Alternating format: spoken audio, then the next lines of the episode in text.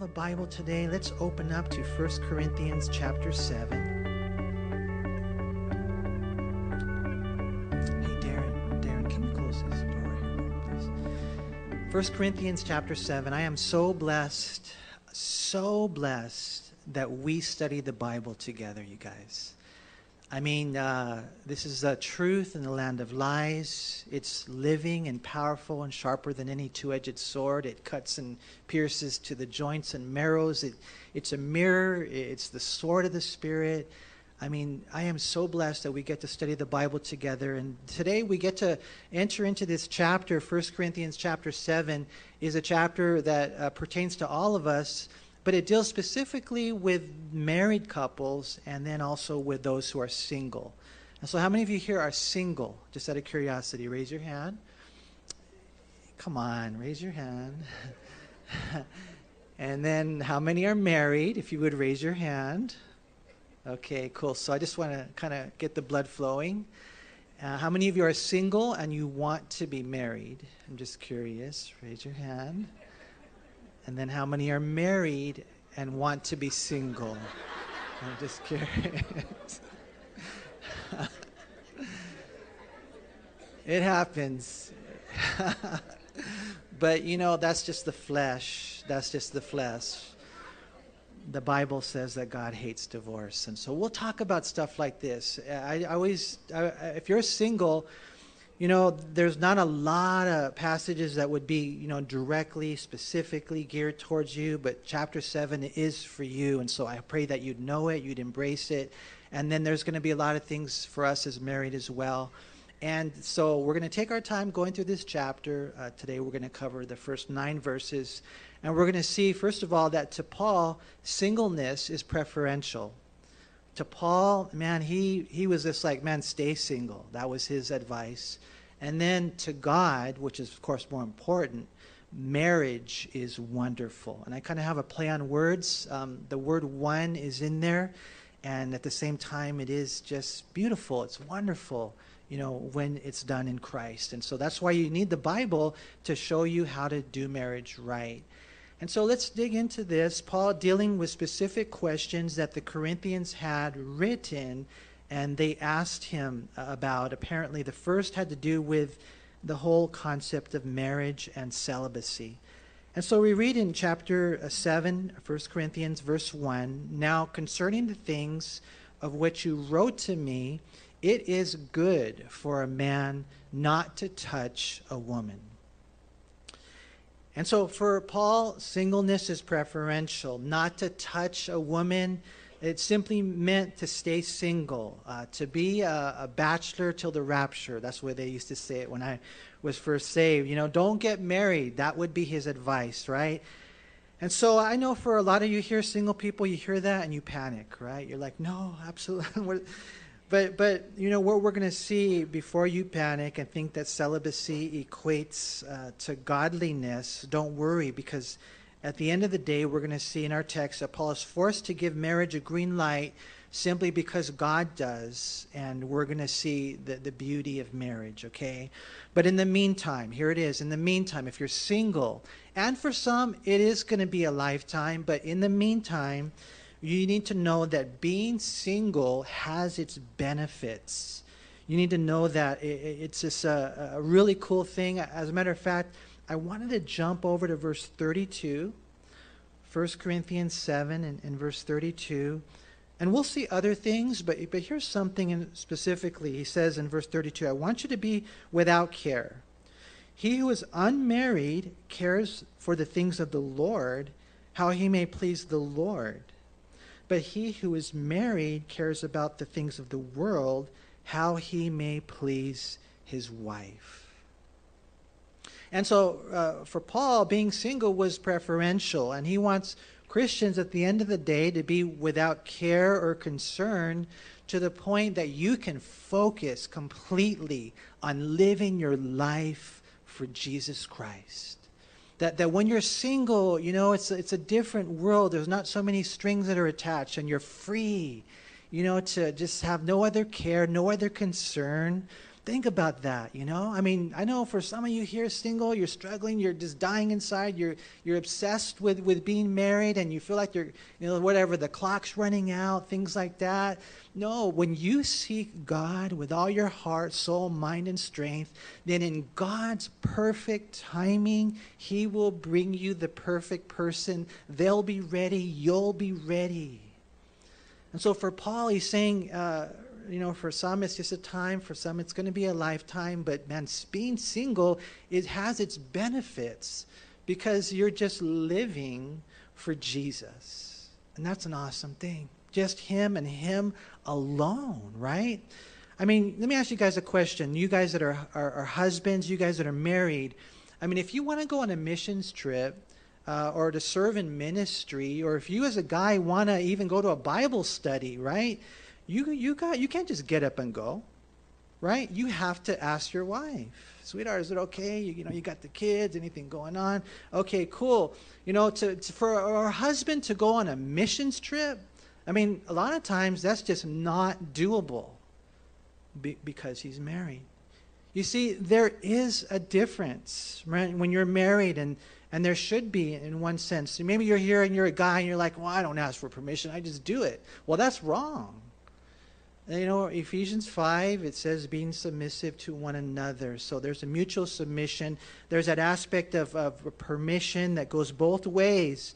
And so uh, when you're, uh, you got a schedule that could potentially take you as husband and wife in different directions, you know, when you're a man, you have to, you know, have that conversation. You have to ask your wife. You can't just get up and go. It's a different life when you're single guy. And then when you're a single gal, as well. Look at verse 34, 1 Corinthians 7. There is a difference between a wife and a, virgin.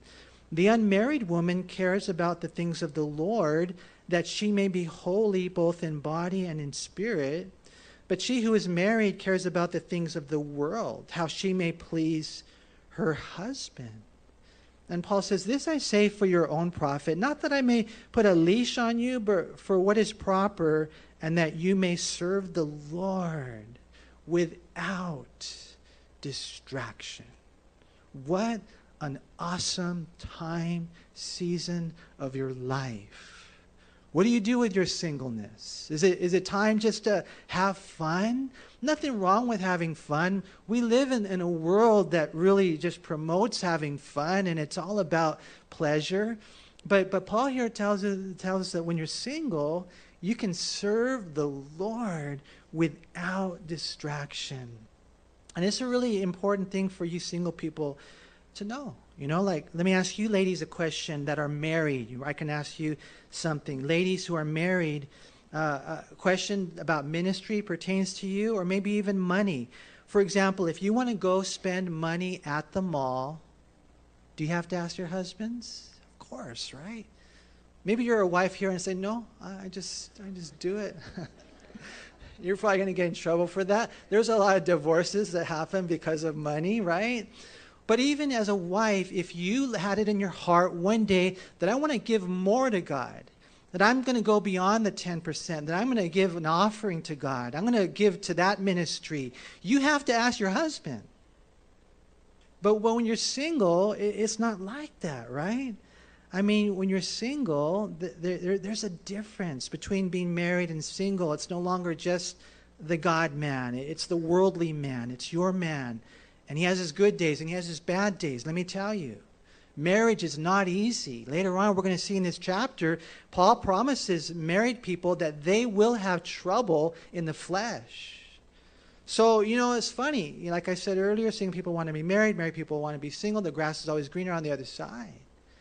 That's why you just have to trust the Lord. And we're going to cover this more when we arrive here and dive into this section. But, you know, in verse 35, Paul says something important the fact that, uh, that all this is for their profit. It's not that he's trying to hinder them, it's not to place restrictions or random limitations on them. It's not to control them or put a leash on them. No, this is for your benefit. Don't rush into it. Paul is saying it's, it's actually good to be single. And so um, in, in, verses 2 through 5, Paul gives the green light to marriage, and we're going to come back to that. But just kind of honing in on that whole concept, look at, at verse 7, what Paul says. He says, for I, for I wish, talking about singleness, that all men were even as my, my, I myself, but each one has his own gift from God, one in this manner and another in that. But I, I, say to the unmarried and, and to the widows, it is good for them if they remain even as I am. But if they cannot exercise self control, let them marry. For it is better to marry than to burn with passion. And so, again, for Paul, singleness is preferential. I think Paul is, uh, he loves Jesus so much he's probably a little over the top on this, right? He himself had come to a place in his life where he had the gift of singleness. We don't know for sure, but probably Paul was married at one time because he was a member of the Sanhedrin. He was able to cast his vote uh, for certain individuals to die. So it's kind of like being a member of the Supreme Court for the Jews. And in order to have that position, he had to be married. But more than likely, what happened is after he was married, his wife just said, I don't want anything to do with that Jesus thing. I'm a Jew. I mean, she was probably a passionate Jew. And so she said no. And so, more than likely, Paul's wife left him. And then he, from that point on, when he got saved, he got single. He got the gift of singleness. And he said, Man, I've compared the two. And there's nothing like serving the Lord. And that's what he's saying right here. Maybe a little over the top Huh? Because what would happen if all men were as him? What would happen if all men remained single? The human race would cease to exist, right? and so obviously uh, there is uh, limits on this. He has his preference. He's very opinionated, but eventually he has to admit that singleness is a gift, and some have it and some don't. We see that again there. If you would look at verse 7. For I wish that all men were even as I myself, but each one each one has his own gift from God, one in this manner and another in that. And so the you know everybody has a gift. Everyone has a gift. 1 Peter 4 verse 10 also says we all have gifts. And so we need to minister it to one another. That's what makes a church thrive. That's what makes a church powerful. That's what makes a church healthy, is when every individual here realizes that I have a place in the body of Christ. I have a responsibility. I have a gift that I need to exercise. And I always tell you guys discover your gift, develop it, and deploy it. Don't bury it. Don't be lazy. Don't just kick back, Cracker Jack. Don't do that kind of stuff, right? You find out what your gift is, and then you, you, you, you exercise that gift. And so for some, they have actually have the gift of singleness. That's what Paul is talking about right here. He's talking about that whole thing, right? How do you know if you have the, the gift of singleness? Well, you'll have less of a fire, less of a desire to get married. That, that's kind of how you begin to discover that. And there are some who they have that gift. They're just married to the Lord. Your husband is your maker. Your companion is your creator right? And, and later in this chapter, we're going to see more benefits of that. But if you're here and you're like, no way, Manny, I want to get married, you have a strong desire inside, you know, you're one of those guys, I like, like, I like the way Ryan says it, uh, single and ready to mingle. That's how a lot of times they are, right? You know, you're seeking the Lord and you're just saying, okay, Lord, I'm open. Then that means that you don't have the gift. You have this healthy, God given sexual drive, and that's okay it's completely okay. It's holy, as a matter of fact. We're going to see later for you to get to get married. But you must wait on the Lord, or you will make one of the biggest mistakes of your life. You can't hurry love. You know, uh, the Song of Solomon, it talks about that, man. Wait until it's ripe and ready. You have to wait on the Lord. You know, and so uh, God has this person, He has I believe, maybe it's the romantic side of me, but I believe there is someone custom made for you. They've gone through whatever they've gone through. They have their struggles, they have their strengths. And when you two come together, it's going to be this amazing work that God does. You two will serve the Lord together, like Aquila and Priscilla. That's what happens when you wait on the Lord. That's amazing, right? You know, and so what we find is that uh, Moses gave us the principle in Genesis chapter 2 and verse 18. And the Lord God said, It is not good that man should be alone. I will make him a helper comparable to him. And so, you know, uh, the day came. I mean, there was a time when it was good. When God first made Adam, everything was good. I'm sure it was a good season. But eventually, the time came where he said, okay, enough. Now, you know, Adam's experiencing loneliness. I mean, he's established his relationship with God, and that's the primary relationship, but now the loneliness is setting in. Now he's looking around and he's saying, you know, Mr. and Mrs. Bear, Mr. and Mrs. Hippopotamus, Mr. and Mrs., you know, and they're looking at all the animals. He said, what about me? And, uh, you know, sometimes we get, we reach that point where we're seeking the Lord, but we're lonely. You know, I talk to my dad all the time. You know, my dad he's not married and i try to hook him up and so far it hasn't worked you know. But um you know and then you know the, the lord says okay now it's time right? And for adam just think how beautiful that first marriage must have been adam and eve. That's what god wants to do in your life adam and eve. It's so cool. But but you gotta you know know where you stand in all this. Uh, do you have the gift? There is a gift of singleness Jesus actually talked about it in Matthew 19. If you would turn to Matthew 19. And in Matthew 19, Jesus was questioned about marriage. And, you know, they were saying, well, you can, uh, Lord, is it okay for a man to get a divorce? And there were different schools of thought. Some rabbis actually taught that, yeah, you can get a divorce, no, no problem. If she burns your food, if she dances and spins around, if she talks too loud, um, you can divorce her. There was actually that school of thought. Like today, in one sense, there are some people are like, hey, we just fell out of love. We're irreconcilable differences. And, you know, they just take it so lightly. And then there was also the school of thought that was more conservative and said, no, you can't, except for adultery and abandonment. And that's what Jesus said. No, you can't just leave your wife or, or your husband. You can't. It's for life. Go through the hard times together and watch how your love deepens during those hard times. Watch how you'll find out what true love is. True love is not like, well, uh, we're, we're good if they treat me good. No, true love is unconditional. No matter what they do, I will love them. That's the love of God. And when you go through the hard times with that love and He pours it into your heart and you pour it into them, you're, you're going to come out of that with, with character and love. And it's amazing what God does when we just begin to love unconditionally. We don't give up on our marriage. And so when the apostles heard what Jesus said, they said, Oh, then it's better not to marry. That's what they said. It's better not to marry. In verse 10, his disciples said to him, If such is the case of the man with his wife, it is better not to marry. But, but he, Jesus said to them, All cannot accept this saying but only those to whom it has been given. There it is, there's the gift. For there are eunuchs who were born thus from their mother's womb, and there are eunuchs who were made eunuchs by men, and there are eunuchs who have made themselves eunuchs for the kingdom of heaven's sake. He was able to accept it, let him accept it. And so they were saying, hey, it's better than to stay single. And Jesus said, well, that's not for everybody.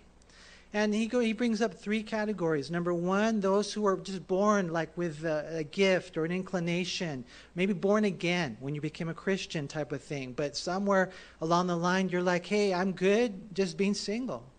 Uh, and, and you've been given that gift. There, there, that's that type of eunuch. There's another eunuch who were forced into being eunuchs. Uh, and then, you know, like in the book of Daniel, you have eunuchs there watched over the harems, and they were forced into it. Even today, uh, some denominations, some churches, they force their, you know, priests or whatever to be eunuchs. They're, they're made eunuchs by men. That there are those out there. That's not right. But then there are those, it says right here, who have chosen to become eunuchs for the kingdom of God. And what that is, is what Jesus is talking about, what, what, what Paul is talking about, where they've discovered, you know what? I can do this. I can be single for the Lord. I can serve Him. And it's where God's leading me. And and they don't just stay single so they can just have a good time because some people they stay single so they can mess around with different people and live their own life and not be tied down and that kind of stuff. No they stay single because they are focused on serving the lord. And that's why i, I just encourage you single people and i know it, it, it, can be hard. I understand that. I've talked to many, many single people. My heart goes out to you, but I just know His word is true. And He will satisfy you, He will keep you, He will bless you. I, I encourage you to focus your life on serving the Lord. And so, um, Paul, back in 1 Corinthians 7, singleness is preferential. But um, to God, you know, marriage is not just okay, marriage is wonderful. Look what we read in 1 Corinthians chapter 7, beginning now in, in verse 2, where Paul says, Nevertheless, because of sexual immorality, that each man have his own wife, and that each woman have her own husband. Let the husband render to his wife the, infec- the affection due her and likewise also the wife to her husband. The wife does not have authority over her own body, but the husband does. And likewise, the husband does not have authority over his own body, but the wife does. Do not deprive one another except with consent for a time, that you may give yourselves to fasting and prayer and come together again, so that Satan does not tempt you because of your lack of self control. But I say this as a concession, not as a commandment. Paul says, For I wish that all men were even as I myself. And so Paul says, if you have that healthy, God given, you know, sex drive, that's okay. That's then, then it's okay for you to go ahead and get married. And that's what we, we, we read here. But the moment you get married, you have to understand, you know, elements about that. In this whole chapter, we're going to talk about different things. But the first thing we see right here is the marriage affection.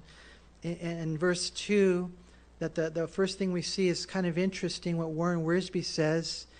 Uh, again, he says 1 Corinthians 7 2 makes it clear that God does not approve either of polygamy or homosexual marriages.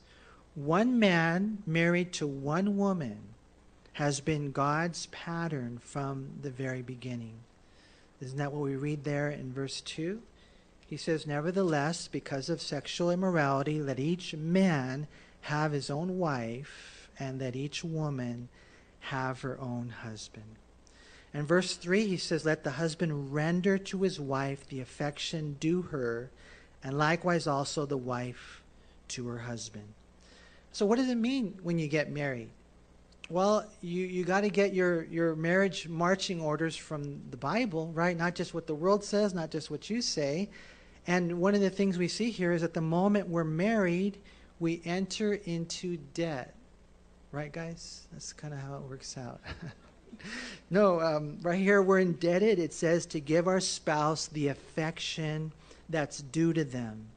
And the Bible says this goes in both directions to the guys and the gals. The Greek word here, translated render, it simply means to pay what is due. And so the, the text, you know, at its heart, it highlights sexual intimacy.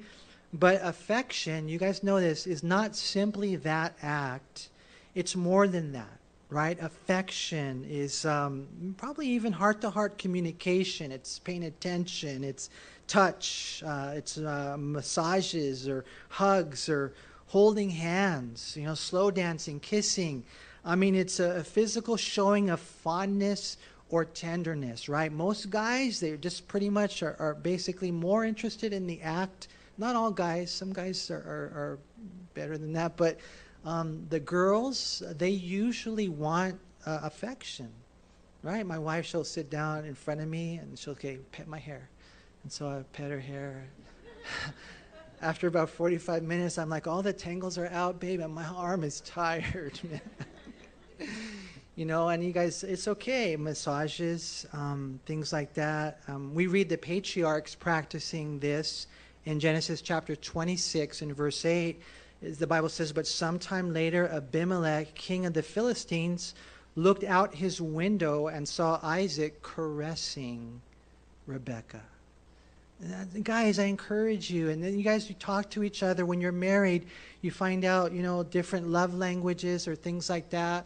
But it's crazy how some guys they, they don't do that anymore. Um, they won't hold hands. They won't put their arm around their wife. I remember one time we did a marriage uh, uh, Valentine's thing at the Italian restaurant over there, and I remember uh, when I came up and prayed, and they said, "Okay, guys, before we start the study, I want you to give your wife a kiss." I mean, just you don't have to make out, just a kiss. But some guys wouldn't even do that, and sometimes you drift apart. No, you they they need it, and, and you know you, you you owe it to each other. The moment you get married, you're indebted to these things, the affection that's due, render it, pay up, do that to, to one another. Because w- what we're seeing here, and you know, what I see here when I, when I begin to read these types of things as a pastor, is that God is trying to protect marriages. God is trying to protect families. God is trying to protect children. Because if, if a husband doesn't render affection to his wife the way that he should, and if the wife doesn't render affection to her husband, you know, it can very easily begin to drift apart. Next thing you know, there's a divorce. Next thing you know, the kids don't have a dad there anymore. You know, if guys don't understand what the Bible says about marriage and, you know, you staying committed, you know, you go to the prisons. Go down there to the prisons if you're wondering, and you visit those guys. 95% of them, the reason they're there is because they didn't have a dad. And so when I read stuff like this, I'm like, Lord, this is all about you protecting us. You protecting us as married people. You protecting us as my, my the little children. They need mom and dad there. These are the building blocks. These are the things that kind of, you know, they keep us together. That's why it's so important to know God's word.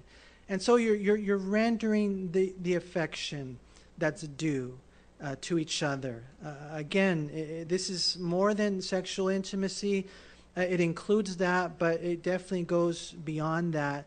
And uh, to me, when you read this right here, the whole thing about marriage, it's really important for us to understand. It's interesting to know that according to the Bible, when we get married, our bodies are not only our own, they also belong to our spouse. Did you know that? I mean, that's something we see right here again in verse 2. Let each man have his own wife, and let each woman have her own husband. Uh, let the husband render uh, affection to his wife, that due her, likewise also the wife to her husband. The wife does not have authority over her own body, but the husband does. And likewise, the husband does not have authority over his own body, uh, but the wife does. You know, that's why my nickname for my wife Shelly is Mia. I like calling her Mia because she's mine. You know, because we're married, right? That's kind of the way it works. That's something that we saw back in the love letters of the Old Testament, Song of Solomon, chapter 2, and verse 16. My beloved is mine, and I am his. He feeds his flock among the lilies. You know, that, that's how it works when you're married. Same thing in chapter 6, verse 3 a song of Solomon, I am my beloved's, and my beloved is mine. I have that on my ring. I put it there, but just as a reminder. And I always wear my ring, because if not, I get in trouble with Shelly. no, you know, guys, gals, wear your ring because I, I, mean, from what I heard, you know, that's the first thing they look at. Is he married? And so you gotta you gotta show that. It shows ownership. It shows I belong to someone else, right? I mean, when you look at this, it's interesting, even the whole concept of authority uh, over one another's body. Now, we can't take that too far. It doesn't mean, you know, that they're slaves or they're sex slaves or anything like that. Yeah, you know, because uh, some guys will take it too far. You know, no, it's not like that. When you're intimate in marriage, it's a giving act, it's a loving act, it's not a selfish act, right? But, but this whole thing of having authority over one's body, it means that there's marital ownership and exclusivity, right? I mean, just you. That's how it works. She's mine and he's hers. And it has even a broader application, I believe, if you think about it. I remember when I was in Cambodia and I wanted to get a tattoo. you know, because you can get a good deal over there, right? And so I thought, man, I'll get a tattoo, La Shelly, right here on my neck. I was thinking, man, La Shelly. So I called her and I asked her, hey, babe, is it okay if I get a tattoo? And she said, no. And, and so I'm thinking in my mind, okay, I'm a man, you know, I could make a decision. But no, she actually, my body belongs to her. There is that aspect of it. Um, I remember when I went to Supercuts and I got, uh, I was tired of spending $15 every two weeks getting my hair cut. So I just said, shave it.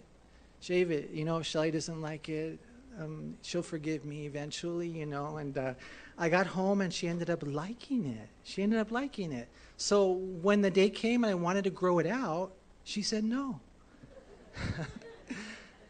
And so I'm like, okay, you know, it's it's her um, where that's the way it works, you guys. I mean, it's funny how last night even one of the guys came in, he had a beard, and I, hey, the beard looks good on you. He's, oh, I don't like it. And I've I've learned right away to I don't know what to say. Does your wife like it? That's all that matters. Does your wife like it? And hopefully she'll be understandable. But man, if she really likes it, you should probably stick to it. You know why? Because I mean, Shelly dresses me, things like that. You know, it works that way, nah, I'm just joking. But, you know, there's that aspect of having authority and ownership, and that's, you know, your wife and your husband, and they're your body. This is all part of what happens when you get married. And that's why it's so wonderful to know the Bible, to know the way that God sees marriage. You're one now. It's a wonderful thing. And so the principle is uh, applicable in different ways, like I've mentioned, whether it be tattoos or shaved heads. But the primary point is that sexual intimacy is to be practiced. As married partners, we mustn't deprive each other without consent, right? And so you can't be a wife that's had a headache for 40 days. It doesn't work that way. You know, if your spouse is holding out, it's a hard place to be, and you might be here. Maybe that's happening to you and you're like, well, I read the Bible and it says that you're, you're not supposed to do that. Otherwise, I'm going to be tempted. And so you're thinking, I can go out and have an affair. No, no, never, never. You just can't. Never have that in your mind. But, but what we're saying is it's not justification for it, but sometimes it, as you're talking to people afterwards, at the end of the day, it, that is the explanation. That's probably why it happened because there wasn't that healthy intimacy in their in their marriage life. And those are those underlying issues that as counselors, you know, we try to encourage you guys just to do what the Bible says. You know, the enemy knows when there's not that healthy relationship and he will be faithful to bring someone into your spouse's path, that that Bathsheba or that guy with the big buff arms and Camaro and he pays attention, and what ends up happening is people fall. It, again, it doesn't ever give anyone the right to have an affair, never. But sometimes these are the reasons because they're not doing what the Bible says, which says to meet each other's needs. And so uh, it, it's a blessed and beautiful part of marriage. It's one of the contributors to protect our marriages from affairs which, when I look at it, is to keep families together, which is probably why the writer of the book of Hebrews, he put those things together in Hebrews chapter 13 and verse 4. He said, Marriage is honorable among all, and the bed undefiled. And so it's a good thing. Don't think it's a fleshly thing, it's a holy thing, it's a beautiful thing, it's honorable. But he says, fornicators and adulterers, God will judge. So you keep that place holy and healthy, and you stay away from the latter.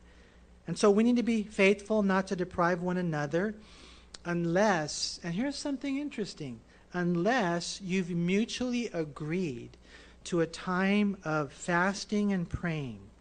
Let's read that again in verse 5 because I have a hunch there's probably not a lot of married couples that do this, that do what the Bible says. Look what it says in verse 5.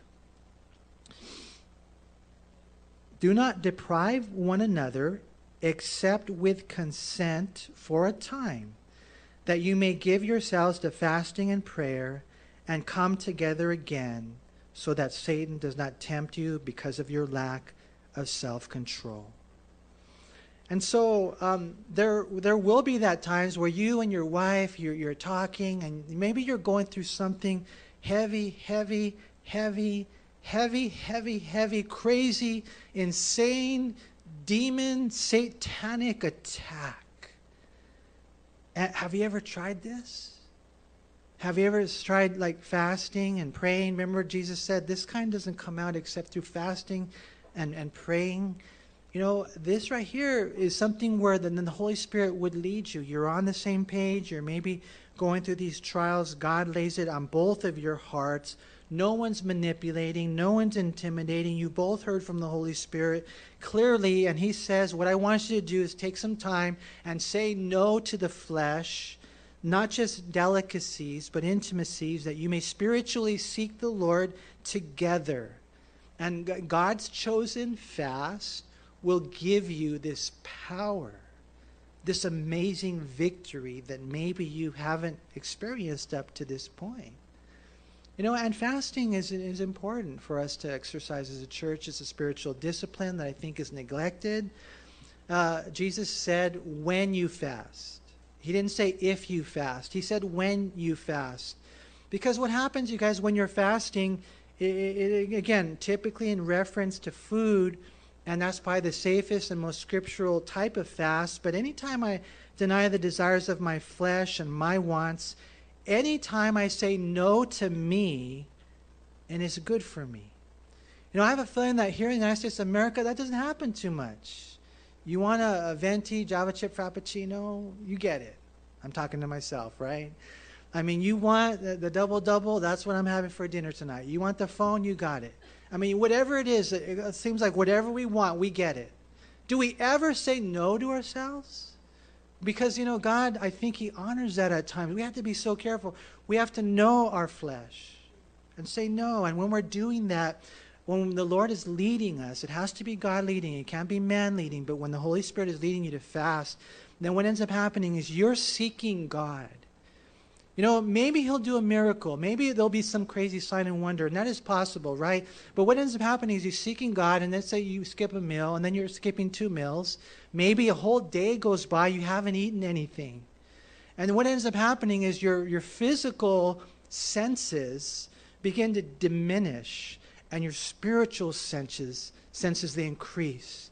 Next thing you know, you're, you're hearing like the voice of God more. Why? Because you, you're denying your flesh. And you guys, what we see right here, it can happen in, in different ways, even in the area of intimacy in marriage. But it has to be something that God leads you in, right?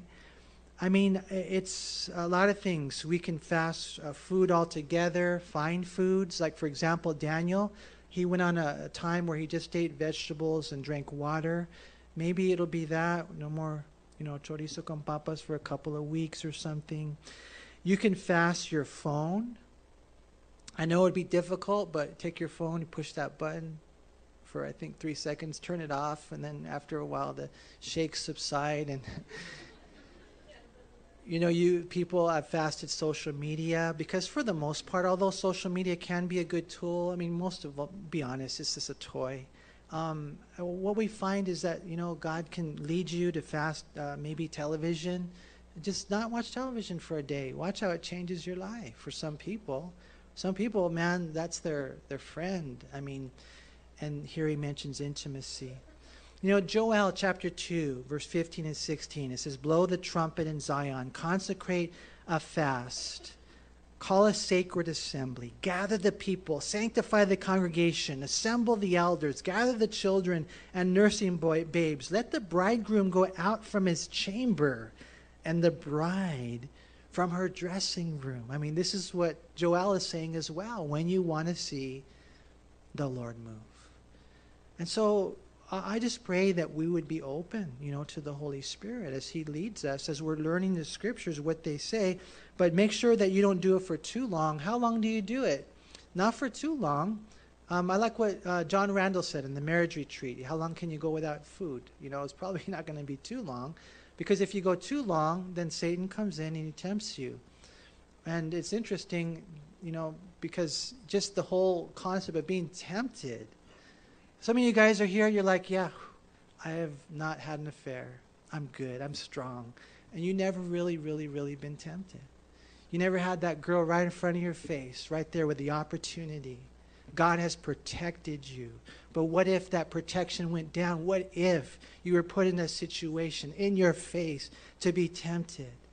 That's why Jesus said, when you pray, pray, lead us not into temptation, Lord, because if I ever find myself there, I might not make it.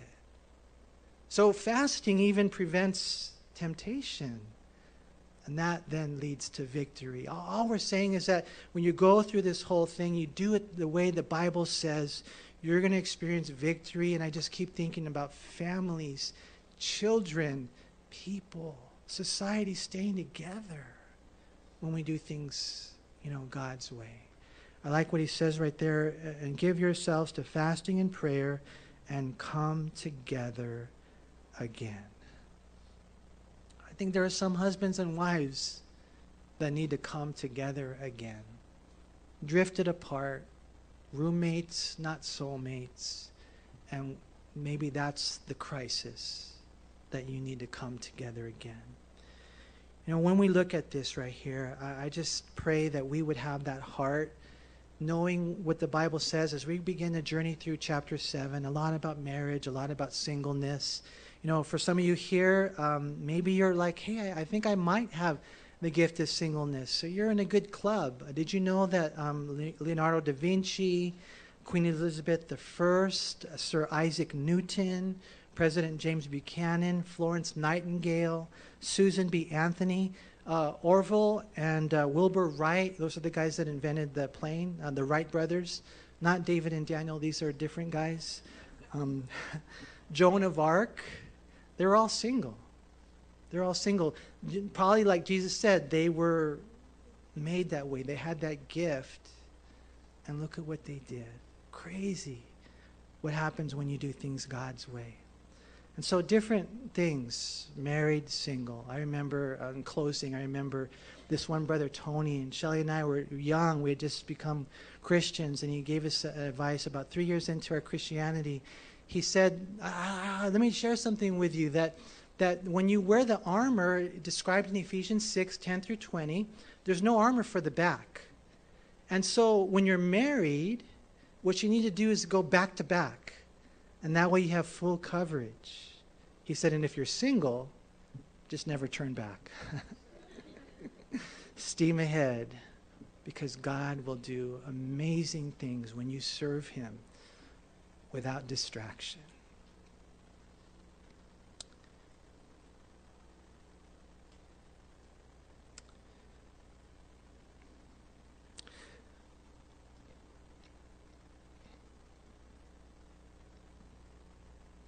Lord, I pray that the single people would be given strength to wait on you and to serve you with a reckless abandon. And I pray, Lord, that the married people would serve you together. Lord, I pray that we would do things your way according to your word. And Lord, I just ask that you would bless your church, bless your name, do a new work in us. And Lord, I pray if there's anyone here today who doesn't know you, who's not a Christian, Lord, I pray that today would be the day of salvation.